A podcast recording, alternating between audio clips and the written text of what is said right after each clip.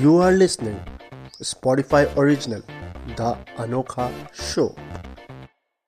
Hello hi नमस्कार ये है एपिसोड आठ, सटार के ठाट के साथ। तो चलिए शो की शुरुआत करते हैं। सबसे पहले आपसे एक सवाल करते हैं। जब आपका चालान होता है तो सबसे पहले आप क्या करते हैं? देखिए सच बोलिएगा। जुगाड़ का इंतज़ाम करते हैं ना, उसके बाद कहीं जाकर के रोना धोना करते हैं। मगर मैं कहूँ कि एक व्यक्ति को जब उसकी खुद की गाड़ी का चलान आया तो वो खुश हो गया। ये खबर है गजब के प्रदेश, उत्तर प्रदेश की, क्योंकि यहाँ पर ये ऐसी अजीबो गरीब हरकतें होती हैं। कानपुर के बर्रा के निवासी हैं आशीष तिवारी, जिनके मोबाइल पर चालान आया, बिना हेलमेट लगाए बाइक चलाने का, और कहा, इसका जुर्माना भी भरो। इसको देखकर भाई साहब खुश हो घर वालों को भी दिखाया, और पागलों की तरह बर्रा थाने भी पहुँच गए। दरअसल 8 अक्टूबर 2018 को इनकी बाइक चोरी हुई थी। इन्होंने बर्रा थाने के चक्कर काटे, कुछ नहीं हुआ। ऑनलाइन आवेदन किया, कुछ नहीं हुआ। अब जाके पता चला है कि इनकी बाइक सीतापुर में है और अरुण मिश्र नाम के व्यक्ति बिना हेलमेट लगाए बाइक चला रहे थे। एक पहली बात तो भाई साहब की बाइक चोरी हो गई। दूसरी, आपने ढूंढी नहीं। ऊपर से आपने चलान भी उन्हीं को भेज दिया जो चला नहीं रहे थे ये कौन सी बात होती? ये चलान काटा है सीतापुर देहात कोतवाली के ट्रैफ़िक दरोगा विशंबर ने अब देखिए, बाइक नेताजी की नहीं थी। अब नेताजी की सुई भी खो जाए तो ढूंढ नहीं जाएगी। अब ये तो आम इंसान की बाइक थी ये कहाँ से ढूंढी जाएगी? ज़ोर ज़ोर से बोल के लोगों को स्कीमें बता दे। और मैं ये सोच रहा था अगर ये चालान नहीं हुआ होता तो ये पता ही नहीं चलता कि बाइक कहाँ है कौन चला रहा है। अब जब इस देश के अंदर मोबाइल के I M E I number जो कि ट्रेसेबल है जब फ़ोन नहीं ट्रेस किए जा सकते डिजिटल इंडिया है तब भी नहीं होता तो ये बाइक तो अनट्रेसेबल थी। ये कहाँ से ट्रेस हो जाती है? अगली खबर की तरफ़ चलते हैं और हमें पता है कि इस वक्त देश में कोरोना से बहुत ज़्यादा मौतें हो रही हैं। दूसरी भयंकर डिजीजेस से भी हो रही हैं एक्सीडेंट से भी हो रही हैं। पर मैं आपसे कहूँ कि कोई हॉर्न से मर गया, ऐसा हो गया है। बिहार के गया के रोहतास में एक महिला अपने बेटे के साथ बाइक पर ऑफ़िस जा रही थी। पीछे से एक टेंपो चीख पड़ा। मेरा मतलब है, उसने बड़ी तेज हॉर्न बजाया। महिला घबरा गई गिर गई, उसके मौके पर ही मौत हो गई। मतलब हॉर्न का काम लोगों को ये बताना है कि हम पीछे हैं, कि लोगों को डराना है कि हम ये पीछे हैं। खैर, अगली खबर की तरफ़ चलते हैं और ये खबर देखकर मुझे ही समझ नहीं आता है कि देश में व्यवस्था है या अव्यवस्था है। ये खबर है लखनऊ के डीआरडीओ हॉस्पिटल की। इसे बड़ी तेज़ी से बनाया गया है। राजनाथ सिंह ने बड़ी मेहनत से, बड़ी तेज़ी से बनवाया है और योगी आदित्यनाथ ने इसका उद्घाटन किया है। 505 बेड का ये हॉस्पिटल है, बट हकीकत क्या है वो जान लीजिए। यहाँ पर एक महिला अपने पिता को लेकर के पहुँची। उन्होंने कहा इकसठ साल के इनके फेफड़ों में बहुत ज़्यादा इन्फेक्शन हो गया इन्हें भर्ती कर लीजिए। सामने से जवाब आता है कि आप कोविड कंट्रोल रूम में फ़ोन मिलाइए, पहले रेफर कराइए, फिर हम इनको भर्ती करेंगे। नहीं मतलब यहाँ इंसान मर रहा है उन्होंने रेफर रेफर खेलना। है मैं ड्रीम इलेवन का रेफर दूँ कि क्रेडिट का ये बता दीजिए। और ये आलम तब है, जिस वक्त 123 आईसीयू के बेड और पिचासी ऑक्सीजन जनरल वार्ड के बेड खाली पड़े थे। स्कीम क्या तैयार की गई थी वो भी जान लीजिए। बुधवार से लेकर के फ्राइडे तक 250 मरीजों को भर्ती करना है। डेढ़ सौ आईसीयू में और 100 को जनरल ऑक्सीजन वार्ड में। हकीकत क्या है? बुधवार रात तक सिर्फ़ 11 पेशेंट, थर्सडे दोपहर एक बजे तक 22 पेशेंट, थर्सडे शाम छह बजे तक सिर्फ़ बयालीस पेशेंट को ही भर्ती किया गया। इसमें से 26 आईसीयू में एक वेंटिलेटर पर और 15 जनरल ऑक्सीजन वार्ड। ये तो आधे के आधे भी नहीं है। मतलब कितनी तेज़ी से कंट्रोल रूम लोगों को रेफर कर रहा है। समझ सकते हैं आप। अब जब व्यवस्थाओं का ये हाल है तो अव्यवस्थाओं का क्या होगा ये आप समझ सकते हैं। अगर आप ट्विटर पर कंटेंट क्रिएटर हैं तो अब आपको पैसे मिल सकते हैं। जैसे ज्वाइन बटन होता है यूट्यूब में स्पॉन्सरशिप पोस्ट होती है इंस्टाग्राम पर, वैसे ही ट्विटर ने टिप जार नाम की एक सर्विस शुरू करी है, जिसमें लोग अब पैसे डोनेट कर सकते हैं या कहते हैं एक अमाउंट होता है सपोर्ट करने के लिए सपोर्ट मनी जो है वो अपने कंटेंट क्रिएटर्स को दे सकते हैं। कैच ये है कि जो लोग सिर्फ़ इंग्लिश में ट्विटर का इस्तेमाल करते हैं, ये उनके लिए। मतलब कहना क्या चाहते हो? बाकी देशों की भाषाएँ बेकार है? भारत की भाषा बेकार है? कंगना दीदी सॉरी वो तो है अगली खबर की तरफ़ चलते हैं ये खबर आ रही है मध्य प्रदेश के ग्वालियर से। यहाँ पर एक नर्स ने एक कोविड पेशेंट को कहा, तुम कुछ दिन के मेहमान नहीं, आपने इनकी कुंडली बनाई थी। इनका भविष्य देखा या आपने कोई गहरी साजिश की है? जो कोविड पेशेंट है, उनका नाम है वंदना श्रीवास्तव और जो नर्स है उसका नाम है चंद्रा बघेल। ये खबर है 24 अप्रैल शुक्रवार की। जब नर्स इंजेक्शन लगा रही थी, तब उसने ये बात कोविड पेशेंट को बोली। और शनिवार को दोपहर ढाई बजे उस महिला की मौत भी हो गई। मृतका की बेटी वृतिका ने कहा है कि हमने अपने पिताजी को भी यहीं एडमिट कराया था। 14 अप्रैल को 28 अप्रैल को उन्हें ये कहते हुए डिस्चार्ज कर दिया कि ये कोरोना संक्रमण से अब ठीक हो चुके हैं, इन्हें सिर्फ़ न्यूरोलॉजिस्ट की ज़रूरत है। घर ले जाने के ठीक आधे घंटे बाद उनकी भी मौत हो गई। इन दोनों पर परिवार वाले साढ़े छह लाख खर्च कर चुके हैं। फ़िलहाल हंगामा देखते हुए हॉस्पिटल प्रशासन ने वो साढ़े छह लाख चेक के माध्यम से लौटा दिए। तो मुझे आप एक बात बताइए, क्या ये साढ़े छह लाख रुपए से वो अपने माँ बाप को वापस ला सकती है? या ये मुँह बंद करने के लिए दिए गए? खैर, अगली खबर हमें ये बताती है कि इस देश के अंदर गरीब और मिडिल क्लास या कोई भी इसकी कोई वैल्यू नहीं। ये सब बेकार लोग हैं। इनको वैक्सीन की भी ज़रूरत नहीं, क्योंकि सबसे ज़्यादा वैक्सीन की ज़रूरत नेताओं को, नेताओं के बच्चों को, उनके रिलेटिव्स को। खबर है उत्तराखंड के बीजेपी विधायक की जिनका नाम है कुंवर प्रणव सिंह चैंपी जिनके 25 साल के बेटे ने 18 से 44 साल के लिए जो विंडो स्टार्ट हुई थी कोविड वैक्सीन वैक्सीनेशन की, उससे पाँच दिन पहले ही इंजेक्शन लगवा ली हाँ भैया, यही तो देश के भविष्य है। इन्होंने ही तो भारत माता की जय बोलना है। इन्होंने तो हिंदू मुसलमान को भिड़वाना है। इन्होंने ही तो भविष्य में जुमले करने हैं। और यही तो देश के भावी प्रधानमंत्री हैं। बाकी जनता तो बेकार है। इस पर विधायक साहब ने बहुत ही बेतुका डिफेंस मारा है। उन्होंने कहा है कि मेरा बेटा फ्रंट लाइन वॉरियर है। एक बात बताऊँ मैं आपको, इस देश में जब से वैक्सीनेशन ड्राइव शुरू हुई है, तब से फ्रंट लाइन वर्कर्स के लिए कोई एज बार है ही नहीं। तो ये आपका बयान किस हिसाब से?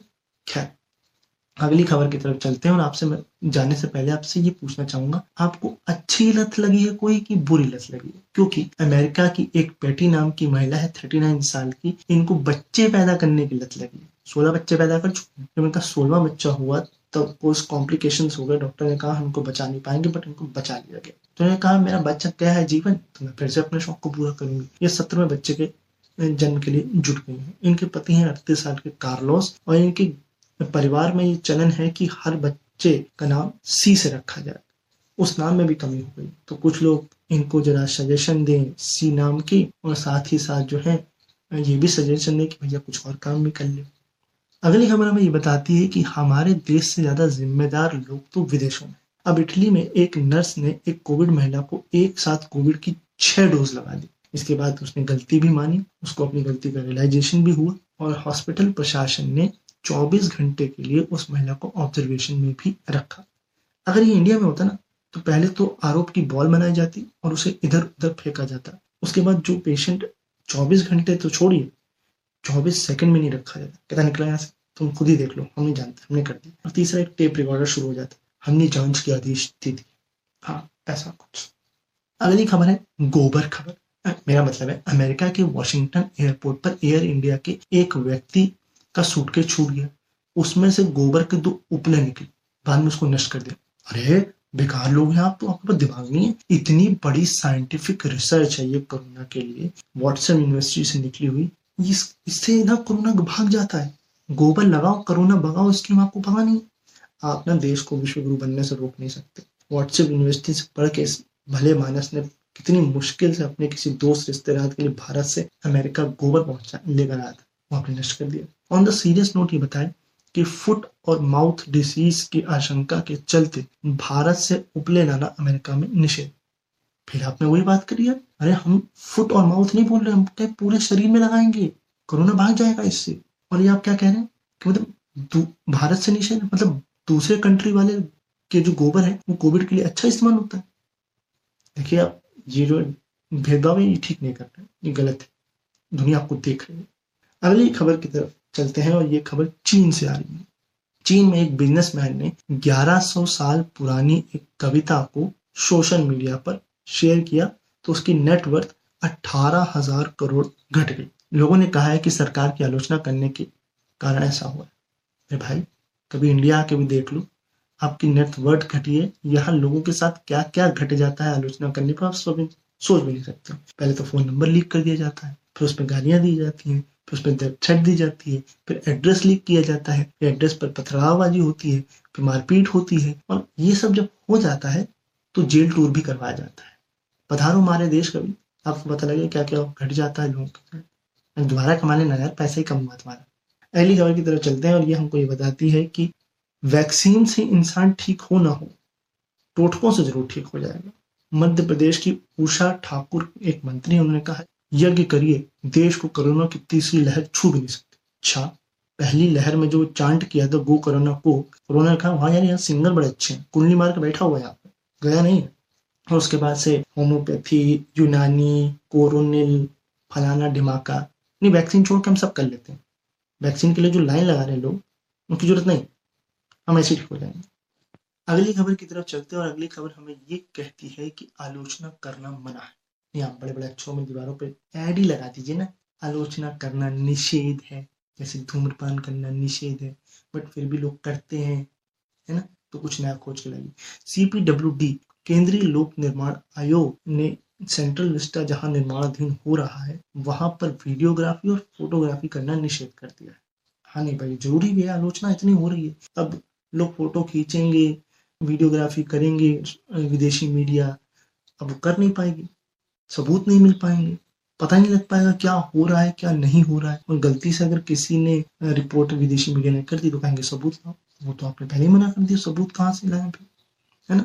स्मार्ट। आपको ना केंद्रीय लोक नहीं, केंद्रीय सरकार सेवा आयोग अपना नाम कर देना चाहिए। ये ज़रूरी चलिए अब कुछ पॉजिटिव खबरों की तरफ़ नज़र डालते हैं। सबसे पहले पॉजिटिव खबर कानपुर से आ रही है कि IIA Kanpur, Indian industries association ने ये बोला है कि हम कोविड मरीजों को दस रुपए में ऑक्सीमीटर थर्मामीटर एंड दवाइयाँ मुहैया कराएँगे। मैंने डिस्क्रिप्शन में लिंक दे दिया है और क्या क्या आपको मिलेगा और किन किन डॉक्टर से आप परामर्श ले सकते हैं ये उस आर्टिकल में है। जाकर के पढ़ लें आपको फ़ायदा मिलेगा। अगली पॉजिटिव खबर है शाहजहांपुर से जहाँ के कि अभिषेक नारंग हर एक कोविड पेशेंट को मुफ़्त में ऑक्सीजन मुहैया करा रहे हैं। प्रेम ऑक्सीजन प्राइवेट लिमिटेड नाम का एक पंप स्टोर ये दुकान जो है, इनकी मोहम्मदी रोड पे है, जहाँ से ये लोगों को मुफ़्त ऑक्सीजन मुहैया कराए। सरकार का सिकंजा भी हुआ तो इन्होंने सिटी मजिस्ट्रेट से बात करके अपनी इस सुविधा को जारी रखने की जो है वो मोहलत ले ली है। मगर इनकी छोटी सी दिक्कत है, जो लोग इनसे पंप ले गए हैं, जो ऑक्सीजन सिलेंडर है, वो वापस नहीं कर, करने आए हैं। उन्होंने कहा है कि मैं अब मदद नहीं कर पा रहा हूँ, क्योंकि जो ऑक्सीजन सिलेंडर है, उसे मरीजों को खुद ही अरेंज करना होता है और पर्चे में ऑक्सीजन की रिक्वायरमेंट लिखा के आनी होती है तो हम उसे रिफिल कर सकते हैं। तो ये छोटी सी उनकी दिक्कत हो रही है। अगली पॉजिटिव खबर ये है कि ओला ने कहा है कि हम अपने ग्राहकों को फ्री ऑक्सीजन कॉन्सेंट्रेटर मुहैया कराएँगे। आपको सिर्फ़ उनके ऐप पर रिक्वेस्ट भेजनी है, इसके बाद वो आपके घर तक इसे पहुंचाएँगे और काम हो जाने के बाद वापस भी लेके जाएँगे। बैंगलोर में इसकी शुरुआत कर दी गई है और बाकी कंट्री में भी धीरे धीरे ये कह रहे हैं, हम इसकी शुरुआत करेंगे।